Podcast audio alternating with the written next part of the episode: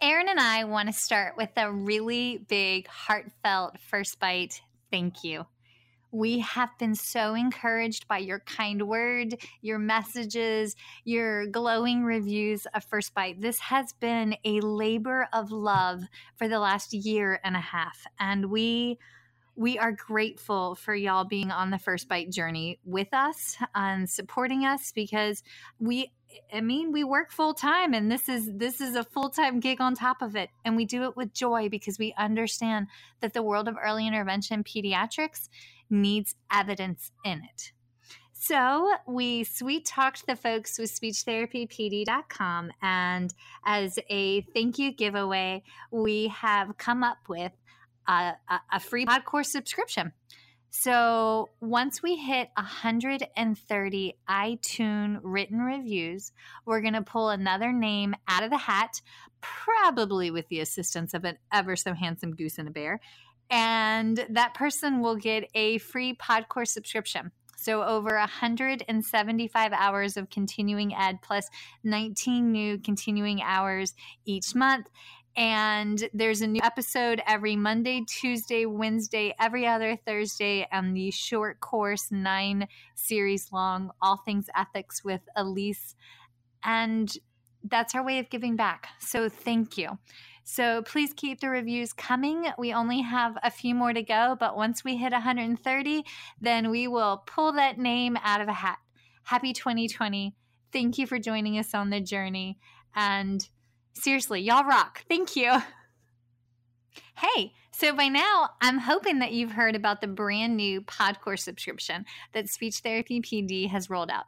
For $79 a month, you get over 175 hours of ASHA continuing education with 19 new episodes a month. That's fantastic.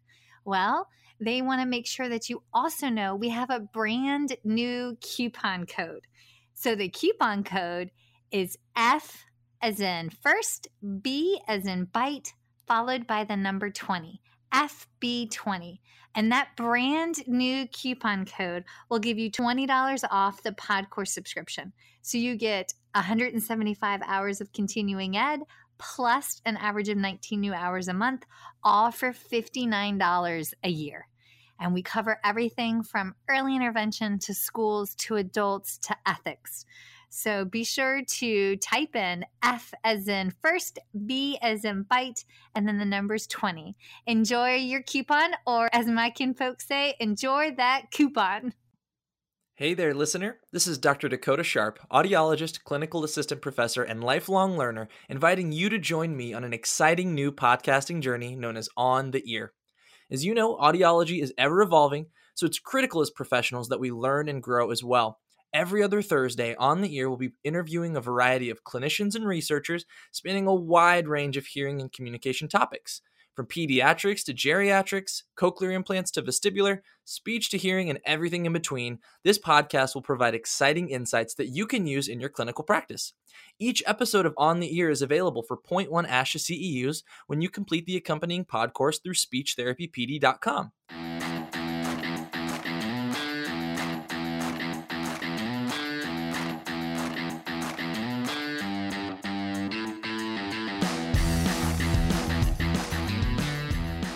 Hi, folks, and welcome to First Bite Fed, Fun, and Functional, a speech therapy podcast sponsored by SpeechTherapyPD.com. I am your host on this nerd venture, Michelle Dawson, MS, CCC, SLP, CLC, the All Things Peds SLP. I am a colleague in the trenches of home health early intervention right there with you. I run my own private practice, Heartwood Speech Therapy, here in Town, South Carolina and a guest lecture nationwide on best practices for early intervention for the medically complex and fragile child. First Bite's mission is short and sweet to bring light, hope, knowledge, and joy to the pediatric clinician, parent, or advocate. By way of a nerdy conversation, so there's plenty of laughter too. In this podcast, we cover everything from AAC to breastfeeding, ethics on how to run a private practice pediatric dysphagia to clinical supervision, and all other topics in the world of pediatric speech pathology. Our goal is to bring evidence based practice straight to you by interviewing subject matter experts. To break down the communication barriers so that we can access the knowledge of their fields. Or, as a close friend says, to build the bridge. By bringing other professionals and experts in our field together, we hope to spark advocacy, joy, and passion for continuing to grow and advance care for our little ones. Every fourth episode, I join in. I'm Erin Forward, MSP CCC SLP, the Yankee by way of Rochester, New York transplant who actually inspired this journey. I bring a different perspective, that of a newish clinician with experience in early intervention, pediatric acute care, and nonprofit pediatric outpatient settings. So sit back, relax, and watch out for all our squirrels and enjoy this geeky gig brought to you by SpeechTherapyPD.com.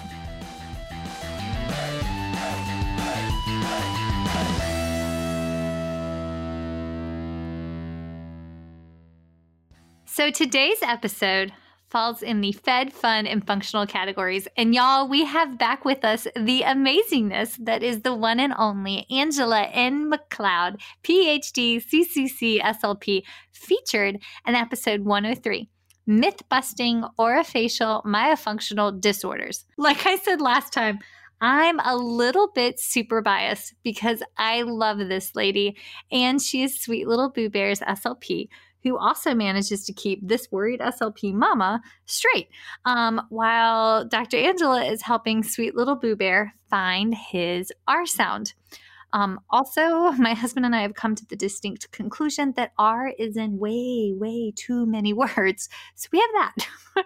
Anywho, in our last episode, this rock star educated us to, as to what an orofacial myofunctional disorder is and what it isn't and clued us in on a very large puzzle piece that there are way more orofacial myofunctional disorders out there than what we think and know about. And that a lot of us are evaling and treating kiddos that have them. We just don't classify it as such because we haven't taken the um, the coursework, the continuing ed. And so that's what we're doing today. We're going to cover the eval and treatment of those. Now, one of the things I love about Dr. Angela is that she is always so prepared. Y'all, I fly by the seat of my pants most days, um, but not Dr. Angela.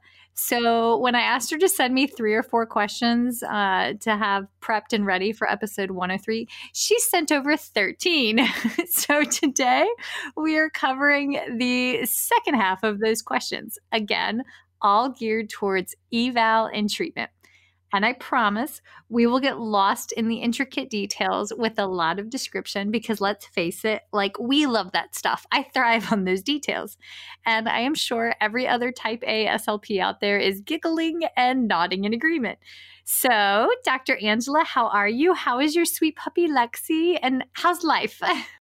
Thank you for asking. I'm doing great. I'm fairly certain Lexi's doing great too. She's enjoying having me at home. is she getting treats? Dog and Chewy have gotten way too many treats. All the time. Yeah, I need to do yeah. better. Keep her on her routine. Uh, no, um, Chewbacca's backside got so thick he broke our side door. He got stuck in the puppy gate, oh, but wow. like it's a little puppy gate, like you know, through the screen door, and he's gotten kind of old, so he doesn't bend as well as he should. So the bottom half of the door popped off. So, um, mommy yeah, we got mommy got a new door, so we have that going. Wow. yeah. Oh, old chubby dogs. I love it. Okay. so, um, y'all, since our last session, I have to say Dr. R or Dr. Angela has rocked Boo Bear's R's. Um, and my husband pointed out that he there is a direct correlation between Bear's tongue tip elevation and his eyebrows coming down in concentration. So the farther down his eyebrows are, the higher his tongue tip is. I don't know if that counts as an orofacial myofunctional disorder or not, but like I think it's he's really probably, probably just working really hard to get that placement. That's what it sounds like. it is, but it, oh, that little face. Oh, my stars. I love him. Oh. Okay. all right. So last time we talked all about, and, folks, if you haven't heard it, last time we talked about like what a disorder is and what's the training for a certified orofacial myologist. um, and and it's a lot.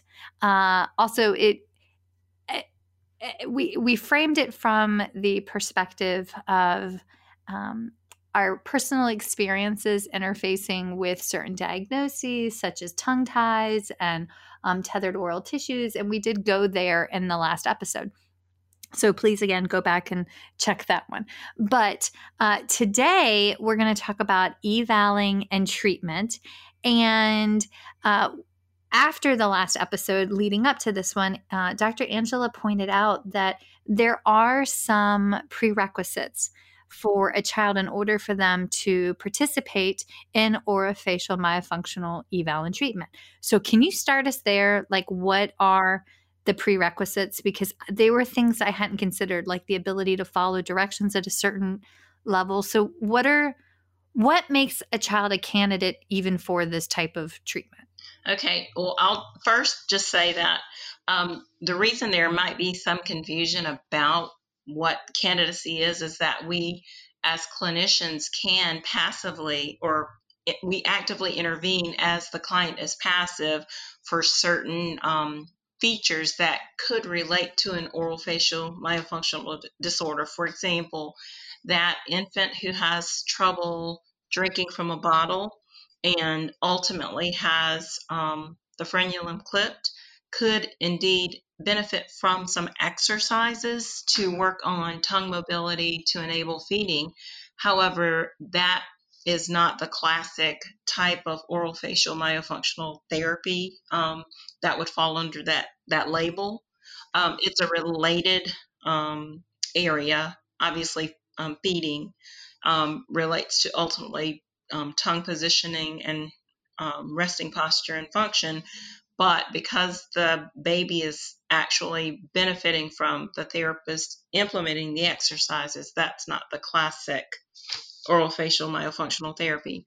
Um, the classic oral facial myofunctional therapy um, is um, set up such that the, the client, whether it's a child or an adult, um, actively engages in the tasks. Um, and for that reason, back to your original question, um, some children who are younger than four are probably not able to benefit fully um, because they're just not mature enough to follow through with not only what goes on in the session, but also implementing those new skills into settings beyond the therapy room.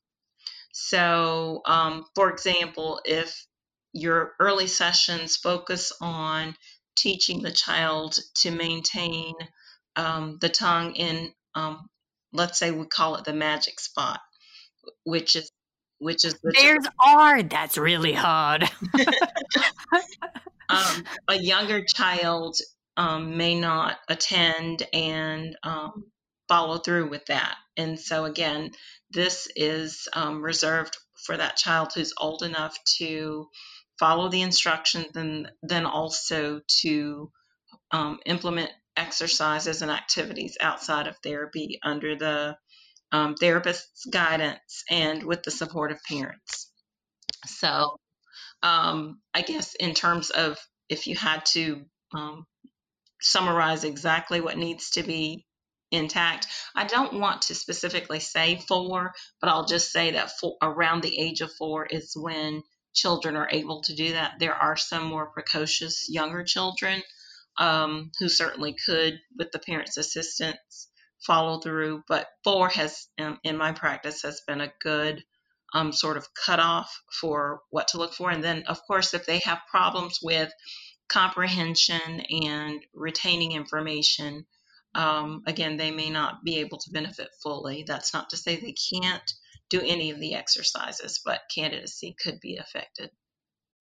Okay. So, and so a couple thoughts, folks, when she's saying four or around four, remember that some of our children that have severe and profound intellectual disabilities or developmental delays, they may be six, but they developmentally may not be there. So just remember the difference between chronological and developmental because I get one of one one of the weeds that we will get lost in one of the tiny details also you said a trigger word. You said the word exercises.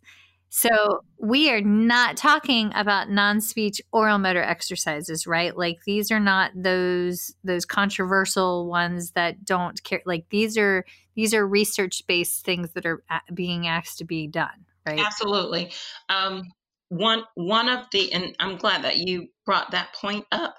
Uh, one of the go-to resources that a person who becomes certified as an oral facial myologist um, would access is a text. It's called Orofacial Myology International Perspectives. Um, there's a second edition that's the most current. And this was authored by um, an SLP, Dr. Hanson, and um, a dentist, Dr. Mason. And we consider it more or less a go to guide regarding um, oral facial myofunctional disorders. And in their words, the purpose of oral facial myofunctional therapy is to create an, an oral environment in which normal processes of oral facial and dental growth and development can take place and be maintained.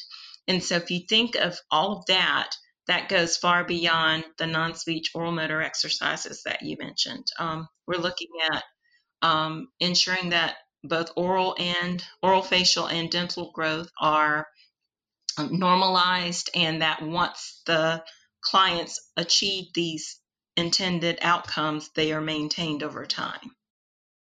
Perfect. Because that's that is that is a very hot button topic. Um, and I know that there are those in the camps that are like all non-speech oral motor exercises they work, and I fall in the yeah, but no.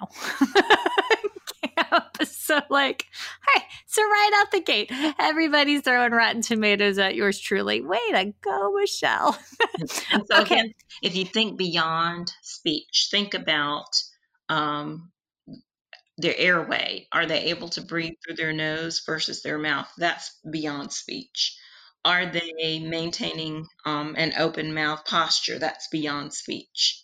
Are they swallowing properly? That's beyond speech. So, again, this is an entirely um, different set of skills that we're looking at when we're looking at them from the oral facial myologist's perspective than, you know, just the speech or only the speech. Perfect. Okay. All right. So we have, so the questions that we left off are kind of, um, they touch a little bit on, um, well, a little bit on a lot, but can you start me with what's included in an evaluation? Okay, sure. Well, um, typically we're going to want to get some sort of case history information, and that's going to um, give us information about how long the difficulties have been present, sometimes we find out that there are things that started early on in the child's um, development. And I say child because um, a lot of the times we're discovering these during childhood. However, we often evaluate adults who had ongoing um, oral facial myofunctional disorders, but who did not realize it until adulthood. So we, we do see adults as well. But the point is to get some idea of the history of the um, problems that are present, you know, how long they've been going on, what has been done. Um, we find out about spe- um, specific habits or tendencies such as snoring, um, if they're efficient when they're chewing and swallowing food, um, if they have. Thumb sucking. Pardon me? Thumb sucking, yes. Um, breathing through the mouth, um, if they had enlarged tonsils or adenoids, um, if they, some clients actually suck their tongue as opposed to their thumb.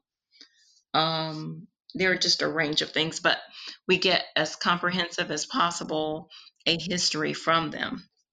And then they come in for the eval. And during that evaluation, one of the um, areas that we cover is investigating oral structures and functions, but with great detail. So a um, an evaluation form actually would um, examine again the presence of mouth versus nose breathing, or if there's some combination of the two. We look for um, air escape from the nose um, we actually look at the visual appearance of the face to determine The if, symmetry. yes, symmetry, if the nasal bridge appears um, to be in, intact in terms of size and appearance. Um, we look for discoloration. Obviously, red would perhaps indicate inflammation. Blue would indicate um, lack of oxygen. Um, Wait, are you looking at skin tissue? Because I'm tissue. thinking like under the eyes as well.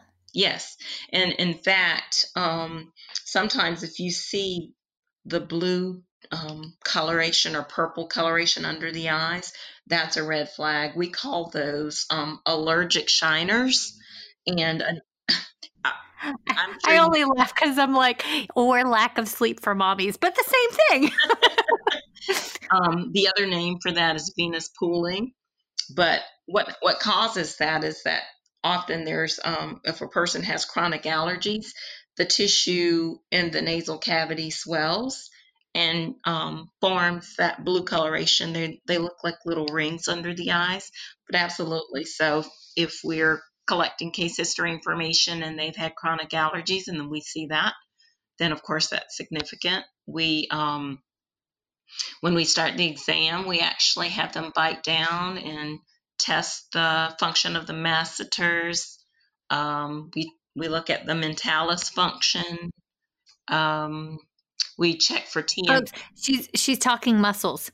And case anatomy was that long ago that I was like, you said masseter, and I giggled inside, and I was like, muscles. We went there, but yes, we're ta- we've gone back to speech pathology 101 to discuss muscles. Yes. And the reason we check those is because often clients who have had long term um, oral facial myofunctional difficulties could try and compensate for um, their difficulties by overusing these muscles. For example, if tongue, um, keeping the tongue inside the mouth is not a natural tendency, they may overcompensate by sort of squeezing the lips together in, a, in an attempt to pre- prevent the tongue from being seen. And so, um, or lip closure, if, you know, they're mouth breathers and haven't habitually um, had the um, sensation of their lips being held together, they may overcompensate and essentially closing the lips isn't a natural movement anymore. So um, I, I think of another situation if they have, um, say, a significant overbite or an overjet, it's harder to close the lips around those malocclusions. But the reason that the malocclusion is present could indeed be that the tongue has pushed the teeth out of alignment. So, you know, it relates. They can't close their mouth because the teeth are um, protruding too far forward. But the reason the teeth are protruding too far forward is that um, their tongue has habitual, habitually, over time, aided um, those tongue, those, I'm sorry, those teeth being misaligned. So we look for that. Um, And and we talked about this in the last one. Yeah, when she when they find this, this is what's really cool to me is that they very quickly refer out to allergy, ENT, and dentist. So what I love about I wish orofacial myofunctional disorders was not so difficult to say because every time I say it I trip on it. But I OMD. You, we can use the acronym OMD. Oh, thank you, Jesus. Yes, let's use that because, like, now you know where Bear gets his artic stuff from, Angela. like, oh my god! But like, but that's that's a huge part of what I love about OMD treatment is that it is that holistic. It forces these SLPs to not be silo clinicians. Yes. Um, yeah. So sorry, that's just I happy, cheerful soapbox moment there. And I'm glad that you interjected because when you know you asked me to talk about what the eval looks like, but I hadn't even talked about what to do if we find some, certain of these features because you're absolutely right. A number of these things are not within our scope, and of course we're trained to address what's in our scope and then to refer out for other things. And so if you identified those um, allergic shiners or the venous pooling, absolutely refer the client to an ENT um, for um, what we usually do in our referral letters is ask the physicians to evaluate the competence of the airway, obviously, because it's their job to determine if the nature of what's going on with their medical problem does indeed impact airway. Um, we just see signs and symptoms that those features could um, be um, impacting the airway, but it's not our scope to say that. Does that make sense? Yes, yes, so, absolutely. So we're referring out for that. And then um, for adults, it's very common for us to maybe refer to a sleep doctor because, you know, if you think about it, you know, even if an adult has chronic allergies, they've managed by adulthood to somehow bring those under control with medications or sprays or, you know, they're getting medical management, but perhaps the aspect of their their function in life that's still not intact is the sleep if there's a myofunctional disorder going on. And so we do refer out to sleep doctors um, for adults probably more readily for adults than for children although referring to a sleep doctor for a child is not is not unusual it's just that those are probably covered by the ent's assessment the sleep mm-hmm. sleep problems. Yep. Um, also, if you do have a little one that goes out for a sleep study, uh, when they put the electrodes on them, the leads, they're really, really difficult to get off. But if you sweet talk the sleep tech, uh, those uh, lovely little square um, I don't they're like soaked in alcohol and they're like you it's a little sanitary cloth. If you get the hospital strength ones and you hold on to the lead, it will break down the residue and it makes it they come off like butter.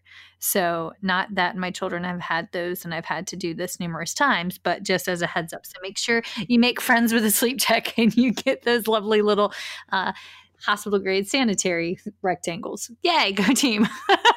okay, back to back to the eval. Uh, do my big question, does it include something to eat? Do you actually watch these kids eat and drink? Yes. We um, have to observe, you know, them with something liquid and something solid. So during that time, we actually um, observe for if they're able to maintain material inside of the mouth if it happens to spill forward um, when they're attempting to form and manipulate a bolus, or if it prematurely spills backwards. We uh, observe for how they're chewing and where they're chewing. Um, we observe if when they're consuming something, they're chewing with their mouth open versus closed. Um, we're looking at what the tongue, we're observing what the tongue looks like after they have chewed the material? Um, have they effectively formed a bolus, um, or is maybe material, or I'm sorry, manipulated a bolus, or is maybe um, material um, sort of um, collecting in one area of the mouth versus another?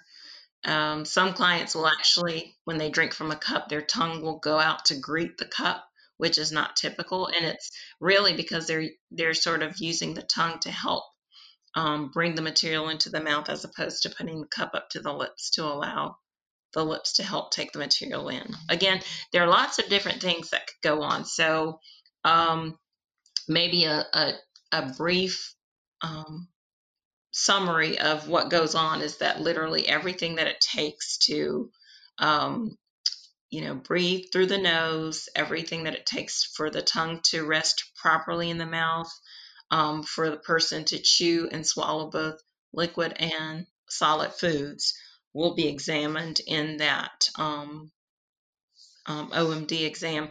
We actually also, but we look at if they're drooling, um, you know, even before we give them something to eat or drink, that's, you know, we don't want to see drooling. Um, and as you brought up earlier, we do investigate habits if they've had some sort of um, oral habits, such as you know sucking their thumb or sucking other fingers.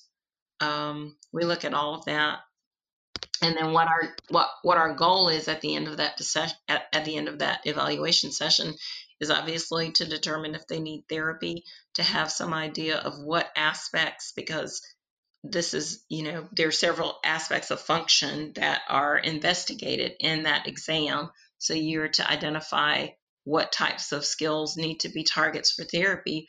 And then the other piece is where do they need to be referred? Um, one thing that I, I did mention is that if clients say having um, headaches or reporting um, evidence of TMJ, they, they may need referrals for, for medical management of that.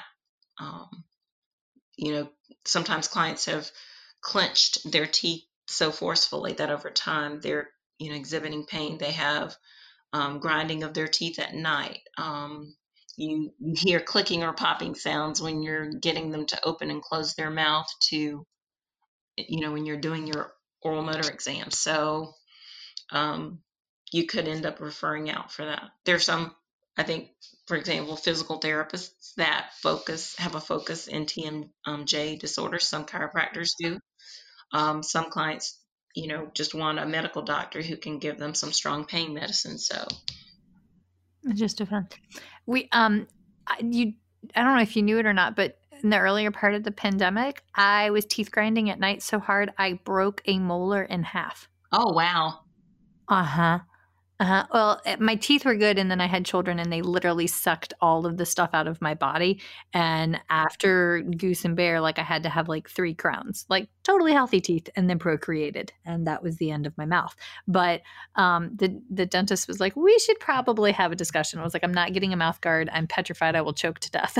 and that was the end of the discussion.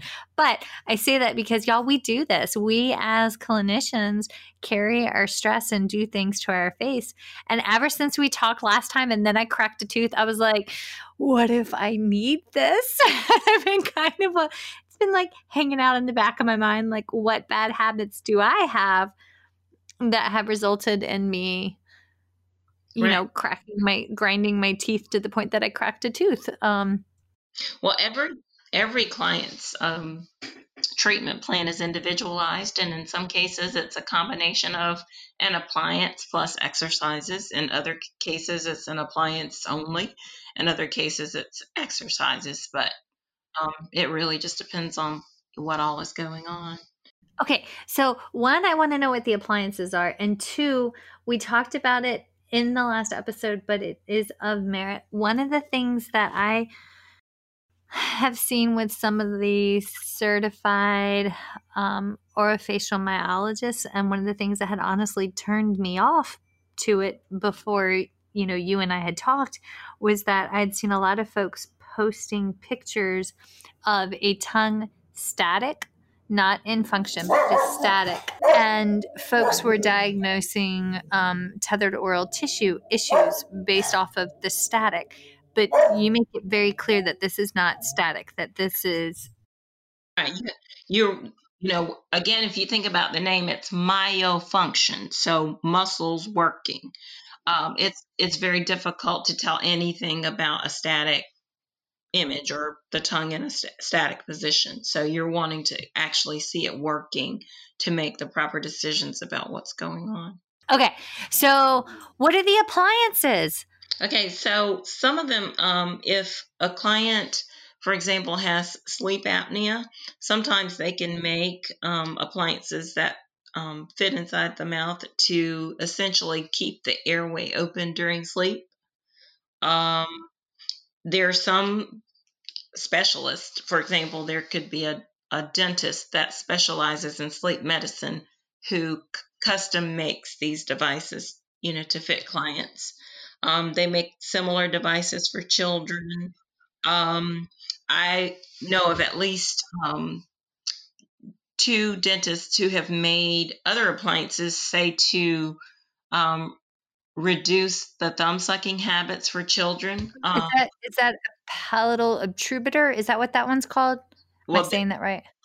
Um, well, palatal palatal obturators, from my understanding, are for clients who may have had um, some other type of um, um, anatomical um, deficit that warrants putting something in there to close. For example, a person with an un, unrepaired cleft. Okay. They, they expander.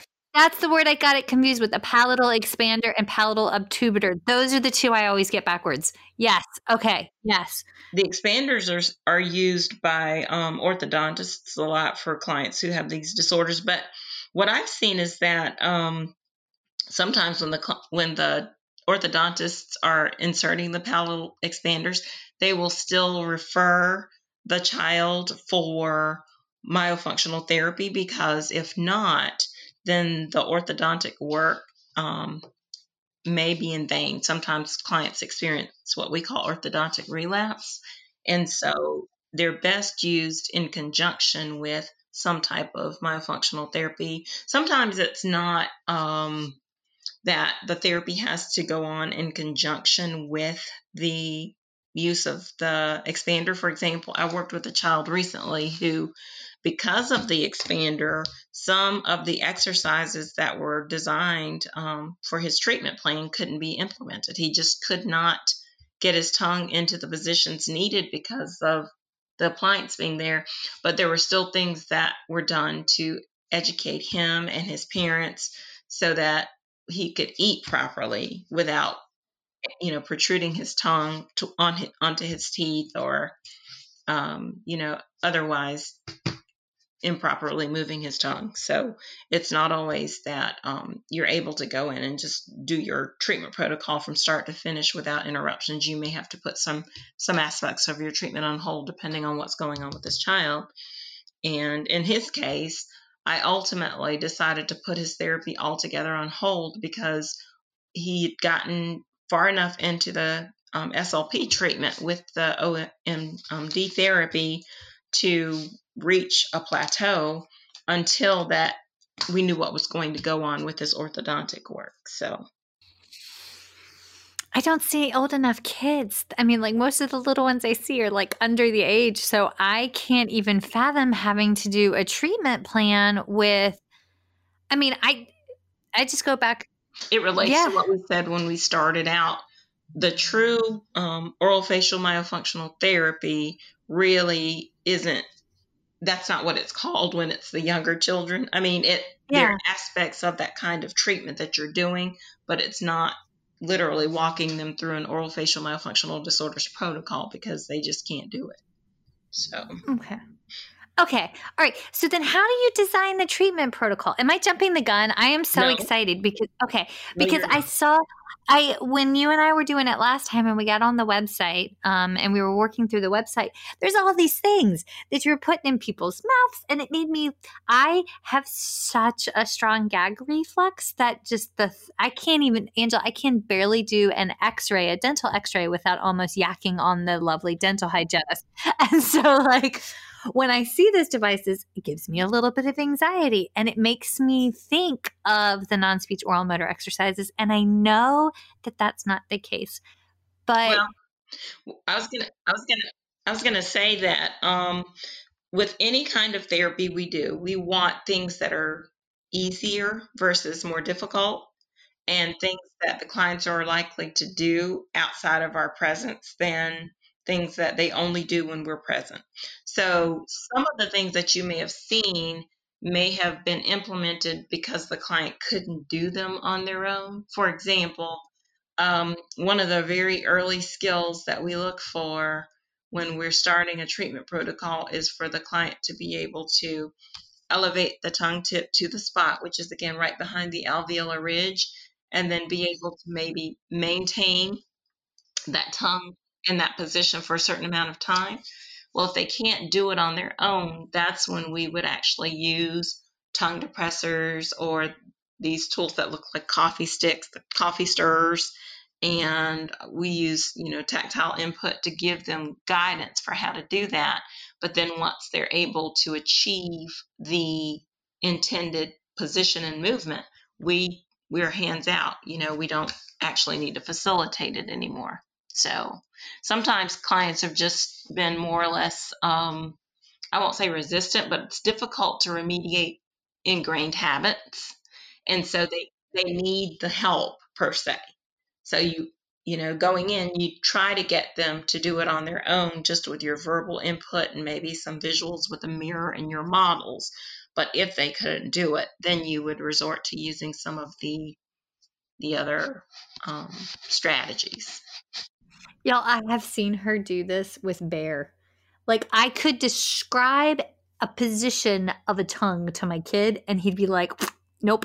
But Angela did it over the screen in teletherapy, and he just like, his tongue was there. I was like, how, what voodoo was this? like, what magical thing? I mean, he's trying and his eyebrows are all contorted, but like, he, he got it. And I was like, well, all right then. Okay. So, I, do you is there like a strict protocol that you have to follow or is it more are you able to design the protocol the treatment protocol per each kid? Like is it more individualized or is it more it's this is the it's definitely individualized but there are certain um, tasks or exercises that are um, known to facilitate certain skills so, for example, the training that I went through, they have a manual that essentially outlines everything that a clinician needs to walk a person through um, from evaluation through discharge using a specific protocol. But if there are other aspects of a client's profile um, that I need to address that, say, aren't covered within that protocol, then I may supplement with other resources. Does that make sense? You always want to individualize treatment, um, and you always want to be effective. So if something doesn't work from that protocol that you have in mind to use, you look for other resources. Okay. Okay. That's that's okay. So can you give us an example of like common treatment protocols? Like I know that they're individualized, but can you walk us through what I mean, you, feel free if you want to use bear, but like help. okay, so let's say a client is having difficulty with just awareness of where the tongue needs to be at all times um, because they have habituated that anterior tongue placement and resting posture of the tongue such that it literally may be protruding um, visibly from the lips, or sometimes it's invisible, meaning they close it behind the lips, but it's still resting on the teeth. Then your your first course of therapy would be to build their awareness of where the tongue should be. And so you might have them sit in front of a mirror and look at you and elevate the tongue to the tip. Um, I'm sorry, the tongue tip to the roof of the mouth behind the teeth and you're talking with them, letting them know this is where your tongue needs to be all the time. And then you'd set criteria for what um, warrants moving on to something else. So if they can do that on demand when you ask them to without thinking about it X number of times over X number of sessions, then you move on to something else. And so a similar a similar exercise for just awareness might be that you use um, syllables that start with alveolar sounds or end with alveolar sounds like um, la or da or ta or na. All of them start with the tongue tip behind the alveolar ridge.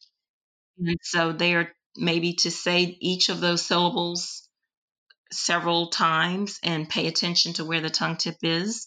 And then if they are successful with that, you have them combine the syllables. So they're sort of doing a syllable string, la, ta, da, na, and each time ensuring that their tongue returns to that that spot. And then um, another thing is like the the t sound, the the T.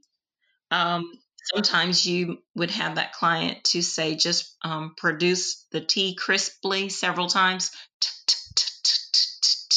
I don't know if this is, is audible, um, given that we're using audio, not video. But the key is that they um, are aware of the tongue tip being at the alveolar ridge and that they're able to build up enough pressure to produce that plosive sound. Because again, think of it this way if a client has not routinely used certain muscles, the things that seem intuitive to you and I won't be intuitive to them. And so your treatment is literally in, in sequential steps, teaching them to use muscles that they either haven't used or they haven't used in a long time.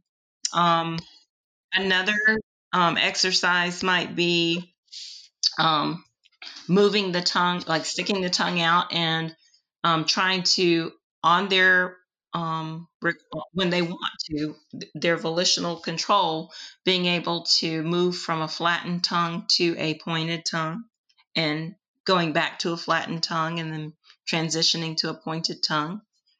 Um, you you had us do that, and I struggled to do that. Mm-hmm. And now, if I could like work with you in therapy, like if I physically, if COVID nineteen were not going on, and we could have a face to face session, there are um, techniques that I could use to help facilitate those movements um, as a result of the training protocol that that I completed. Yeah, this is this is probably why multisyllabic words are hard for me because my tongue does not move at the rate that it should. yeah. Okay. All right. So then, all right. So every every treatment is individualized, and there are exercises, but these are these are not non speech oral motor exercises. These are distinct. Mm-hmm. Yes. Muscle function exercises. Yes, which is y'all it's hard to discriminate and I know I'm asking y'all to go out on a limb and and wrap your brain around it, but trust me, it's it's different and I've seen them work for lack of a better phrase. Does that make sense? Yes. Angela, am I butchering it? Yes. No, you're you're fine. Mm-hmm. Okay. Okay. So then I have so many different questions. I don't know which way to take it next. Um, let's maybe we could talk about because we've talked much about the exercises and um, treatment being individualized. Maybe I'll talk some about um, what we do with nutritive substances in a therapy yes. session. So instead of just yes. isolated exercises, um, sometimes we'll have the client um, t- say take a sip inside the mouth, and then what they're supposed to do is initiate a, successful swallow with that without pushing material back outside of the lips. Um, because again, clients who are, we talked some in our last meeting about tongue thrust. Do you remember? Some clients who are um, tongue thrusting will actually push the material outside of the mouth. And so, again, they've done that for a long, long time. And your therapy needs to teach them the right placement of the tongue when they swallow to prevent that from happening.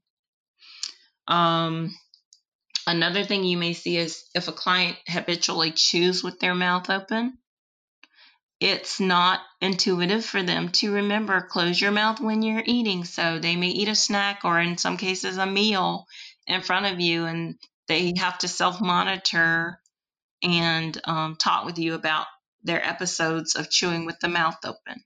Um, another thing is that, you know, sometimes they have trouble. We talked about the bolus control. Maybe they're chewing on a certain section of their mouth as opposed to utilizing, you know, the full range of um, space in their mouth for um, chewing and swallowing. So we work on that in therapy. Um, again, every client's treatment plan is individualized. Not every client that you test will need all the exercises in a protocol but you figure out what you know what they need to work on and build up their skills. Um, let's say you've got a client who's been a mouth breather. You may have a nose breathing task on their treatment plan where they have to um, practice like occluding one nostril and breathing through the other and alternating that but keeping their mouth closed. Okay so would they if but what if what if that's impossible? Is that where they would follow up with the ENT? I was going to say you wouldn't start that though until you've ensured that their airway is competent. That's a good point. I, mentioned it earlier, but maybe didn't emphasize it. Yeah, that's one of the reasons why after the eval you send them for an assessment of airway competence because you absolutely can't expect them to not want to breathe through their mouth if they can. Um, do you ever have to eval a kiddo and then put them or an adult and then put it on hold? Yes. Um, okay, why? Because if, for example, if their um, their airway is incompetent per se, some of the exercises, such as the one I just described, may not be, well, it isn't, they aren't appropriate until we ensure that they are um, able to successfully breathe. And so you may just defer treatment until that's been investigated. Um, in other cases, it may be that you work on the things that are unrelated to that and then revisit that once the airway issue has been resolved. um, eh, talk me through when you see a tissue that does give you pause. And folks, last time we went through and discussed the research talking about like the prevalence of like um, uh, appropriate or overdone um, uh, laser resections or surgeries, but um, do you do if you see the presence of a tissue and you see that it's functionally impairing is that do you put that kiddo on hold until after they've fallen, followed up or? Yes if it's if what you're going to be working on is uh, related to feeding and swallowing um, we again find who our um, our go-to professionals are in the community and refer to them um, in, in Columbia, I'm aware that there are a couple of ENTs that are doing um, tongue tie procedures. There's at least one periodontist that uses a laser technology um, to do it. But yeah, we go ahead and refer out for those to be addressed. Yeah. And and folks, it's um I know the doctors that she's talking about, they make sure that what they're working on is actually imp- and necessary. So, how blessed is our little city? There's a lot Cola Town doesn't do right, but that's one of the things that they do do right. So, woo! I went to um, a continuing education um, conference um, rather recently. It was before the um, pandemic.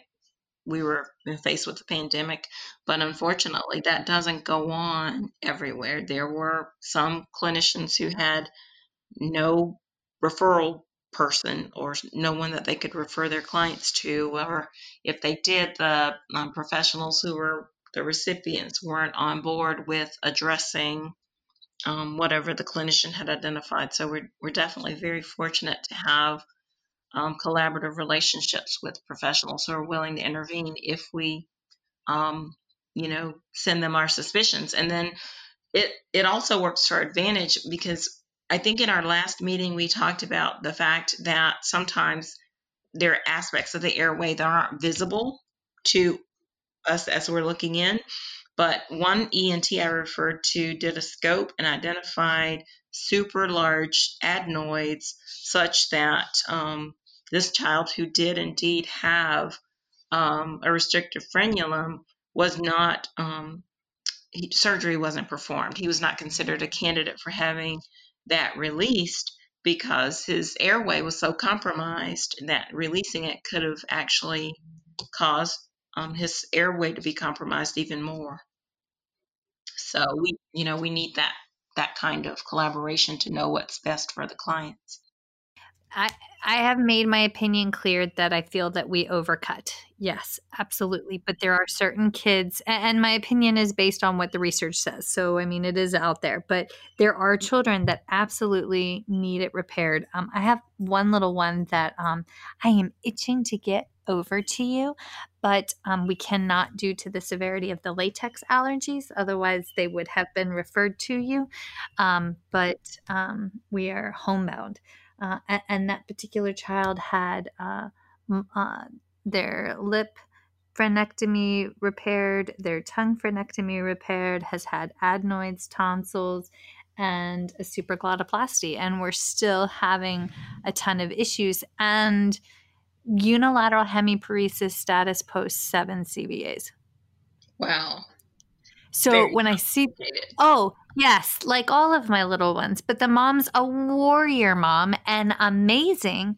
Uh, and, and I, it made me wonder, eh, you know, we also have some hearing difficulties, but like it made me wonder what about our kiddos that are neurologic?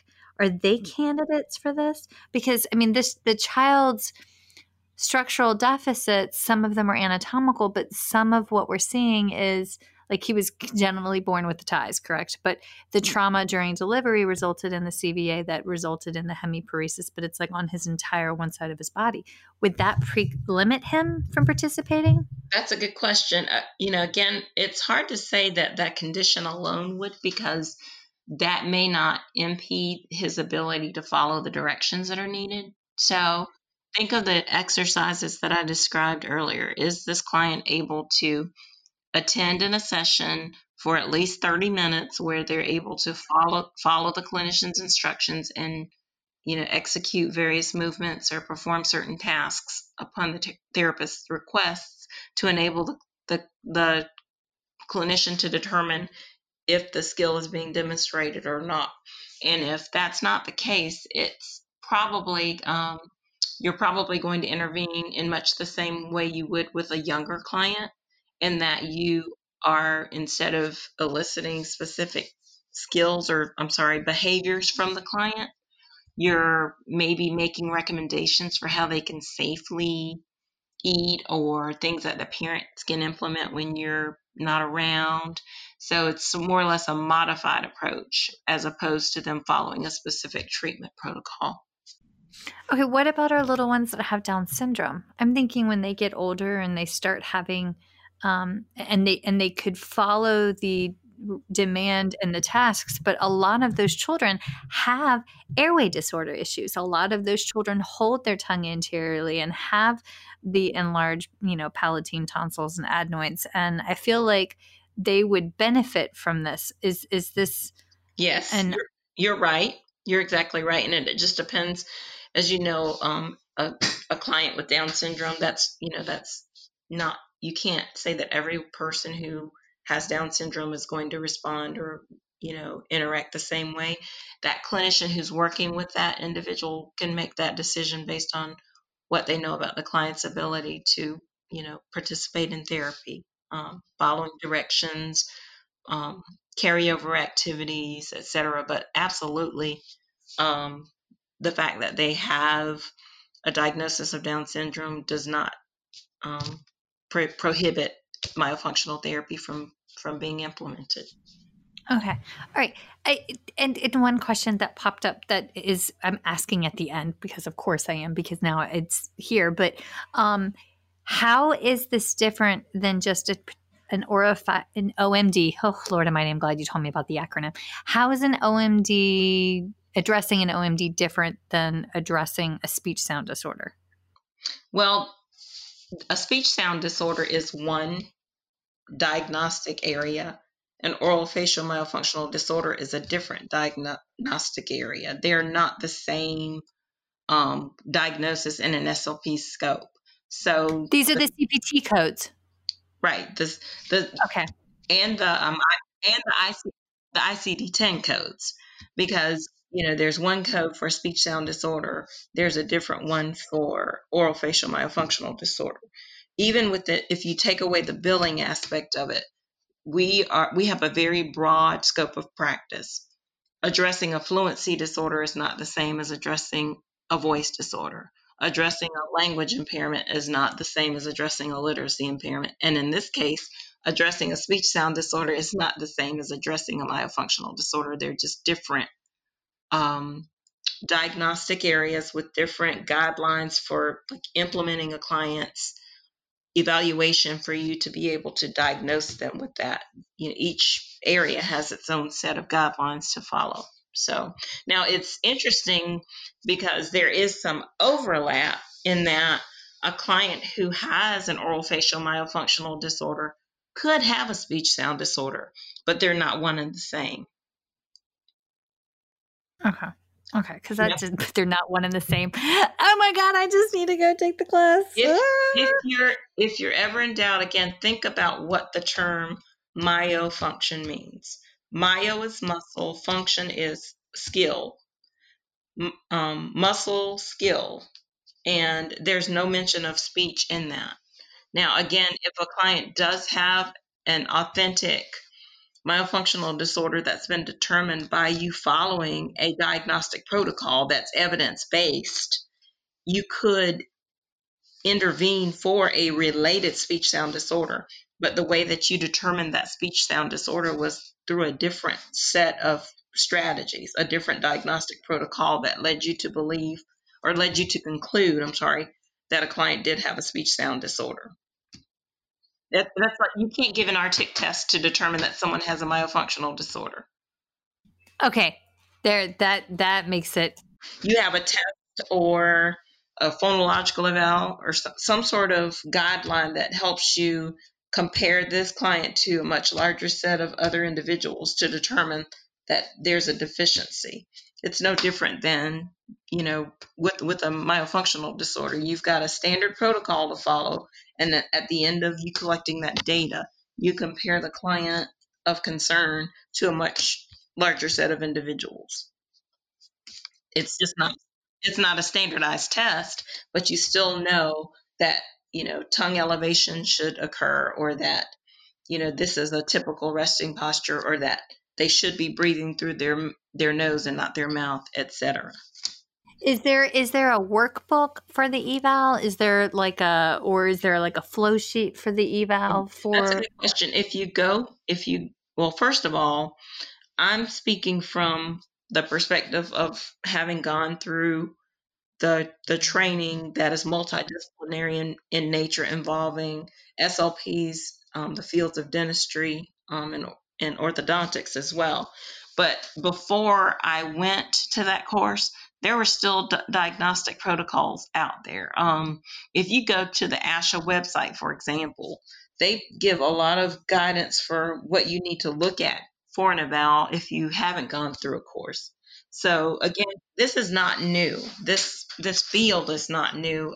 Fortunately, you know, we've got um, new evidence and new collaborations, and I think the, the clients involved will be better served because of that. But we've been treating myofunctional disorders for many years using other other tools that are out there. Um, it's you know again when you talked about it, um, our our talk today, when you introduced our talk today, you said that many clinicians have probably treated these disorders but just didn't realize it because of less information being available and that's unfortunately true it's you know our scope is broad even in you know every um, every clinician who goes through a training program is still subject to going through a program and not being exposed to this because it's a low incidence type of um, or at least theoretically it's a low incidence disorder. It's not talked about as much as say artic or fluency or or language, but um, it's out there. And dude, I would love the numbers on this because I actually feel like an OMD is more prevalent than what we realize. Yes. People just aren't as maybe attuned in what to look for because it's less talked about. Like if you listen to a person speak and there's something that's not quite right with the sounds, that's immediately evident. But that's not particularly the case with a myofunctional disorder. If you don't watch them swallow, or if your your um, myofunctional therapist eyes are not on them to observe that they are breathing through their mouth all the time, or you know other things that you are trained as an, uh, to observe as a myofunctional therapist, you could overlook them.